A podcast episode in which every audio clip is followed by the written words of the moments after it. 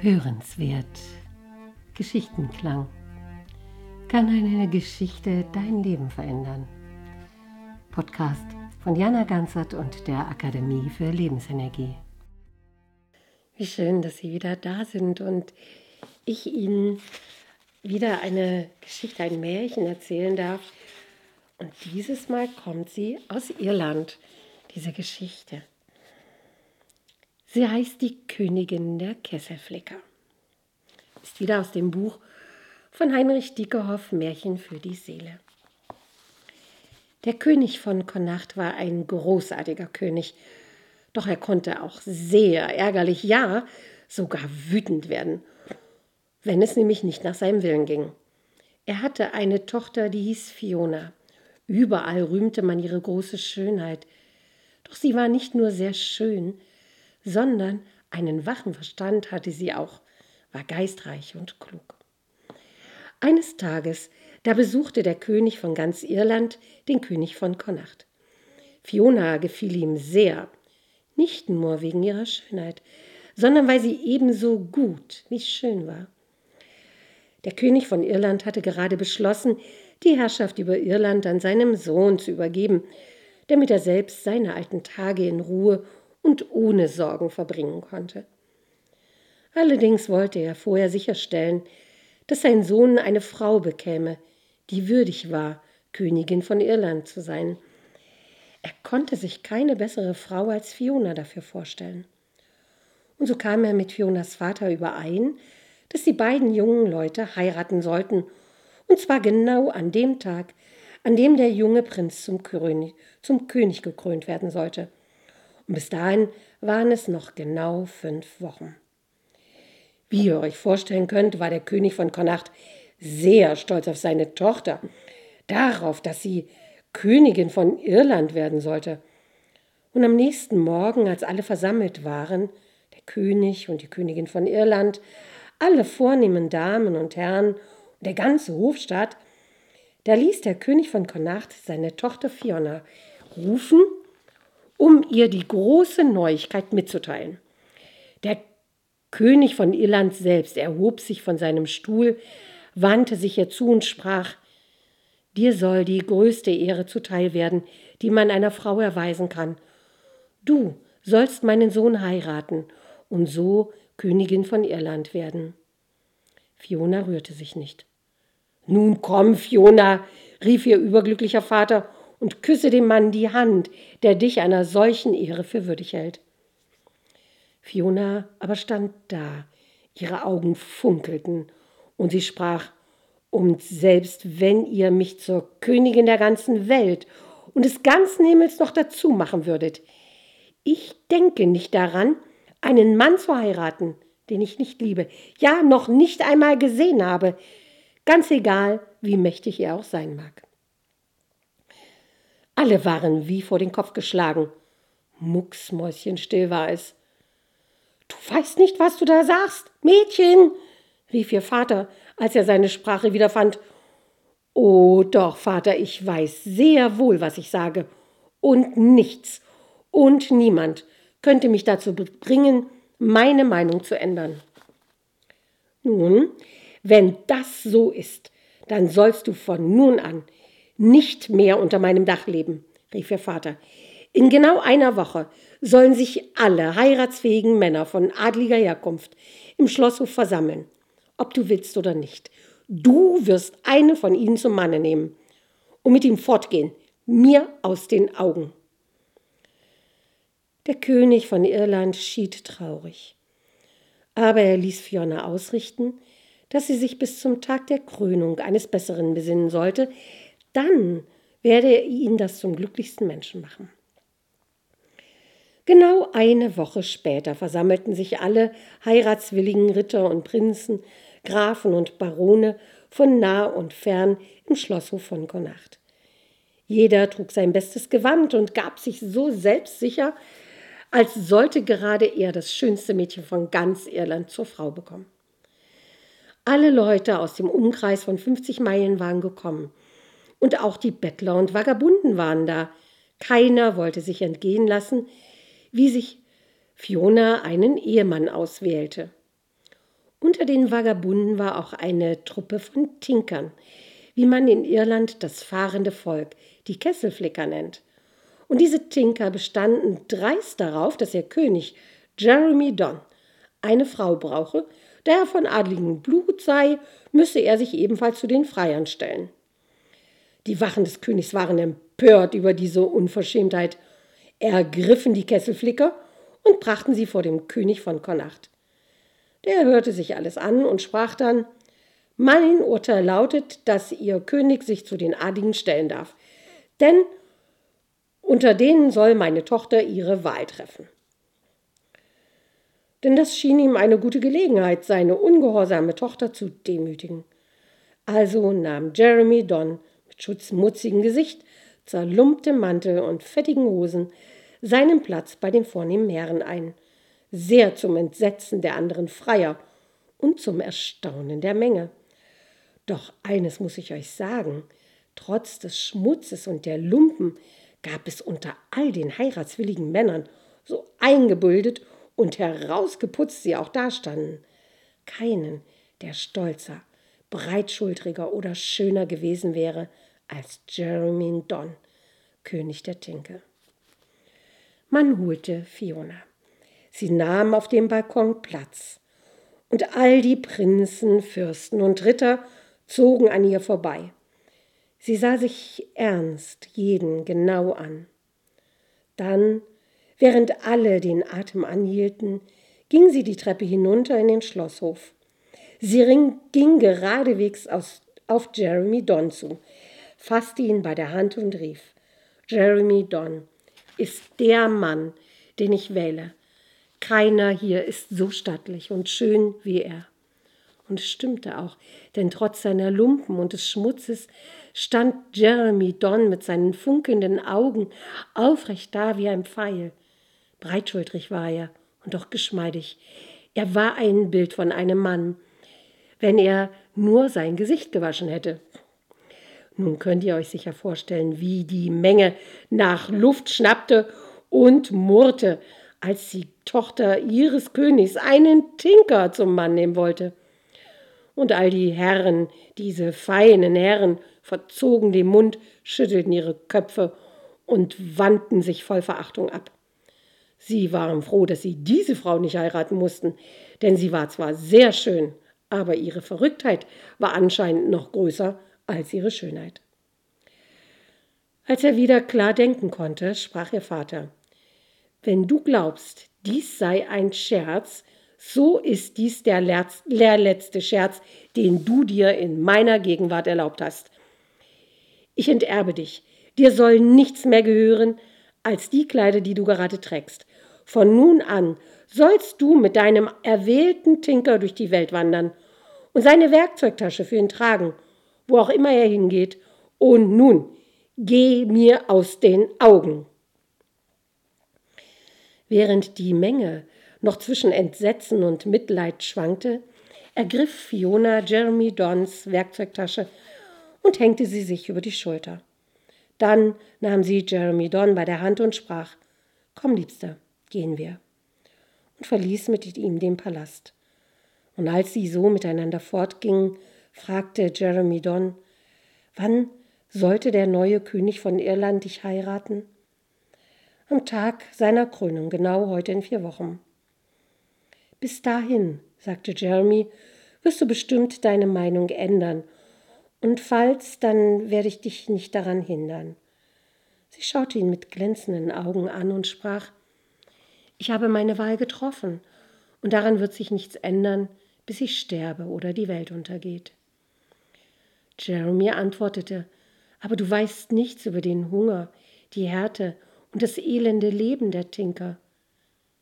Wenn ich mit dir durch die Welt gehen kann, so wird es für mich weder Hunger noch Härte geben.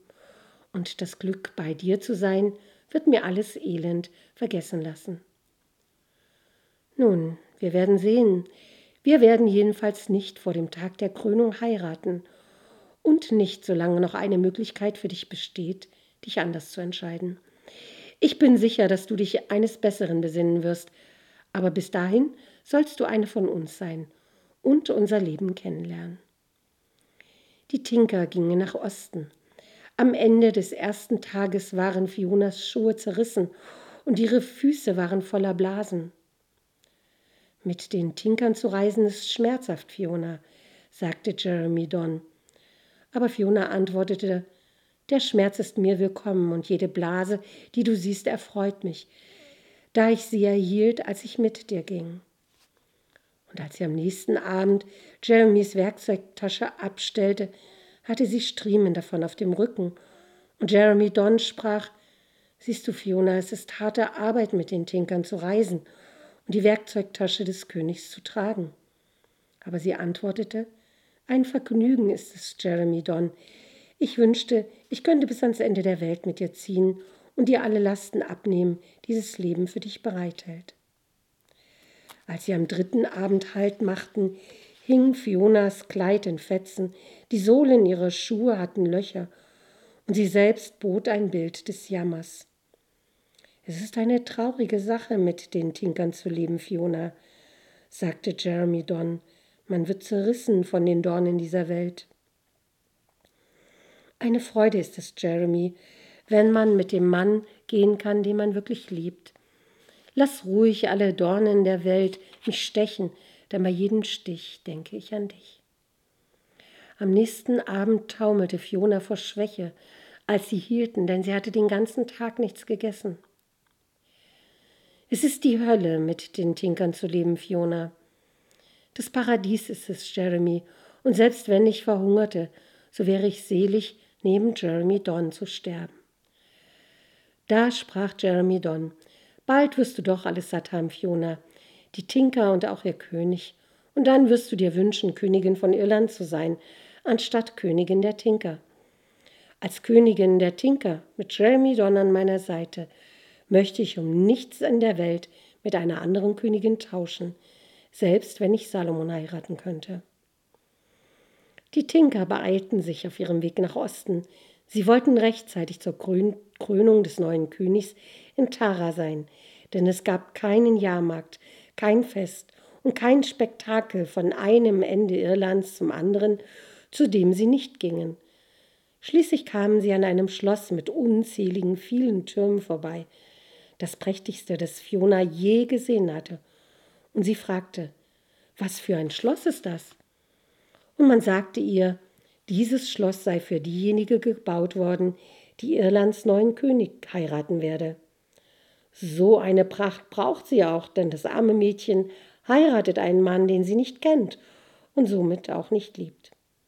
Sie zogen weiter, und nach einiger Zeit begegneten sie einem Zug mit 500 vollbeladenen Kutschen und Packpferden samt Kutschern, Dienen und Knechten. Was ist denn das? Wem gehört das alles? fragte Fiona. Und man sagte ihr, diese Kutschen samt der 500 Lasten an Gold, Silber, Perlen und Edelsteinen seien für die Glückliche bestimmt, die den neuen König von Irland heiraten werde. Der Himmel erbarme sich dieser Frau. Sie wird all den Reichtum brauchen, um sich darüber hinwegzutrösten, dass sie einen Mann heiraten muss, den sie nicht kennt und nicht liebt. Weiter ging es, und bald trafen sie auf einen langen Zug von 500 Pagen in Grün und 500 Mädchen in Weiß. Wer sind sie und wohin gehen sie? Das sind all die Pagen und Kammerzofen für die Königin des neuen Königs. Wie es scheint, hat der junge Prinz endlich eine schöne Frau gefunden, die bereit ist, seine Frau zu werden. Sollte Fiona, die Tochter des Königs von Connacht, nicht doch noch ihre Meinung ändern und in die Heirat einwilligen? Ein armer Narr ist er, rief Fiona, und sie ist ebenfalls eine arme Närrin, wenn sie so einwilligt. All die Pagen und Kammerzofen, all die Reichtümer und all die Pracht können ihr auch nicht eine Stunde solcher Freuden verschaffen, wie ich sie an deiner Seite, an der Seite meines armen Tinkers verspüre. Dann, Fiona, sagte Jeremy Don, werden auch wir bald heiraten, nachdem wir uns die Krönung des neuen Königs angeschaut haben wenn du dann immer noch willst. Und Fiona lachte nur über seinen Zweifel. Schließlich kamen sie zu dem wunderbaren Schloss des Königs von Irland auf dem Hügel von Tara. Es war der Abend vor der Krönung. Ihre eigene Mutter hätte Fiona nicht wiedererkannt. So zerlumpt, wettergegerbt und schmutzig war sie. Alle Welt versammelte sich dort, um dem großen Ereignis beizuwohnen. Am Morgen mischten sich die Tinker unter die Menge, die sich bereits auf dem Rasen vor dem Schloss drängten, wo man drei Throne auf einen Podest aufgestellt hatte. Die Leute ärgerten sich sehr, dass die Tinker es wagten, sich so weit nach vorn auf die besten Plätze zu drängen. Das stand ihnen doch nicht zu.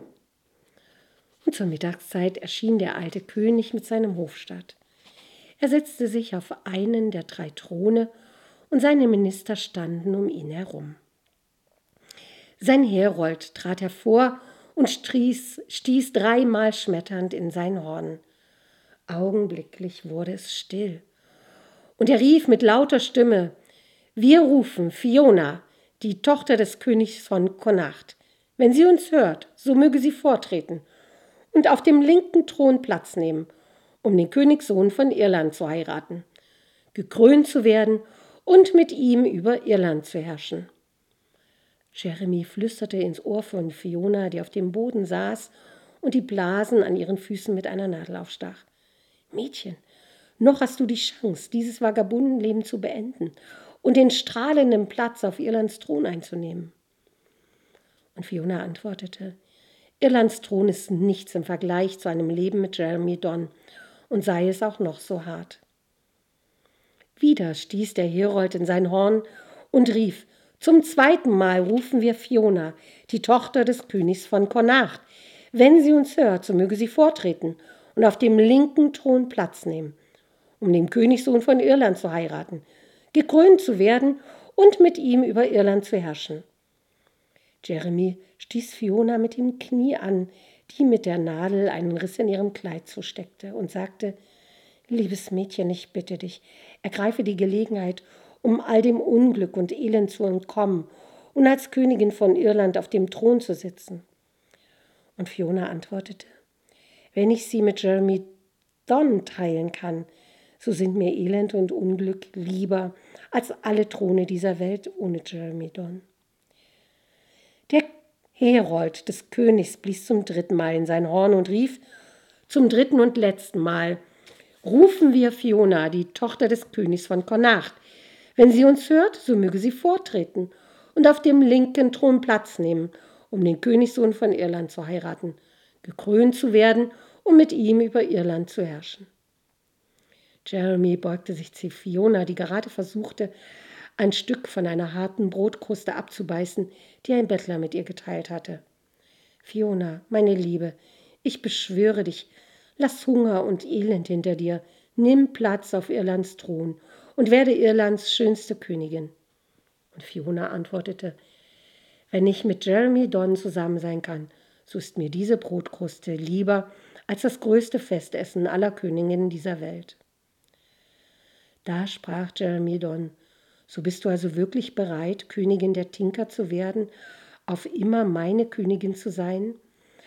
Und dafür auf all das Gold und den Ruhm, all die Freuden und die Ehren zu verzichten? Bereit bin ich dazu, Jeremy Donn, und mein Herz sehnt sich danach, dass du mich zu deiner Frau machst und zur Königin deines Stammes, jetzt und für alle Zeit. Dann, Liebste meines Herzens, lege deine Hand in meine und komme mit mir, damit du meine schöne Königin wirst vor dem Himmel und aller Welt. Und überglücklich legte sie ihre Hand in die seine, und er zog sie auf die Füße. Da verschwamm alles um sie herum, die Welt begann sich zu drehen, und ihr Herz schlug wild. Sie nahm nichts mehr wahr außer der Freude, die sie erfüllte, als ihr geliebter Tinker sie mit sich wegführte. Wohin, das wusste sie nicht, aber es kümmerte sie auch nicht. Erst die lauten Hurrarufe der Menge ließen sie wieder zu sich kommen.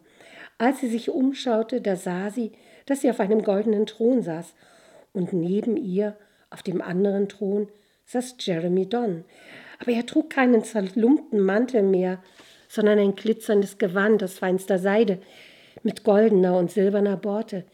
Ja, und auch sie trug ein wunderschönes seidenes Gewand, das, bis ihr, das ihr bis zu den Füßen fiel. Ein Bischof in seiner Robe setzte eben ihr und Jeremy goldene Kronen auf. In der Menge, die immer noch jubelten, da sah sie ihre Tinker, aber auch sie trugen keine Lumpen mehr, sondern schöne Kleider aus Samt und Seide. Ihre Tinker, das waren edle Damen und Herren aus dem ganzen Land, und ihr König der Tinker, Jeremy Don, der war in Wirklichkeit der junge Prinz von Irland. Er hatte prüfen wollen, ob sie ihn wirklich lieben könne, bevor er sie heiraten wollte. Nun war er König von Irland und sie war Königin. Tausendfach klangen ihr die Freudenrufe entgegen.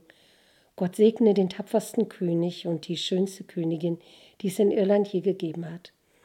Wie im siebten Himmel fühlte sich Fiona an jedem Tag, und bis zu ihrem Ende gab es keinen Tag, an dem sie weniger glücklich gewesen wäre. Ja, und so scheint es wichtig zu sein, sich kennenzulernen. Und möge auch Ihnen ein fröhliches und gesegnetes und glückliches Leben beschieden sein. Alles Gute.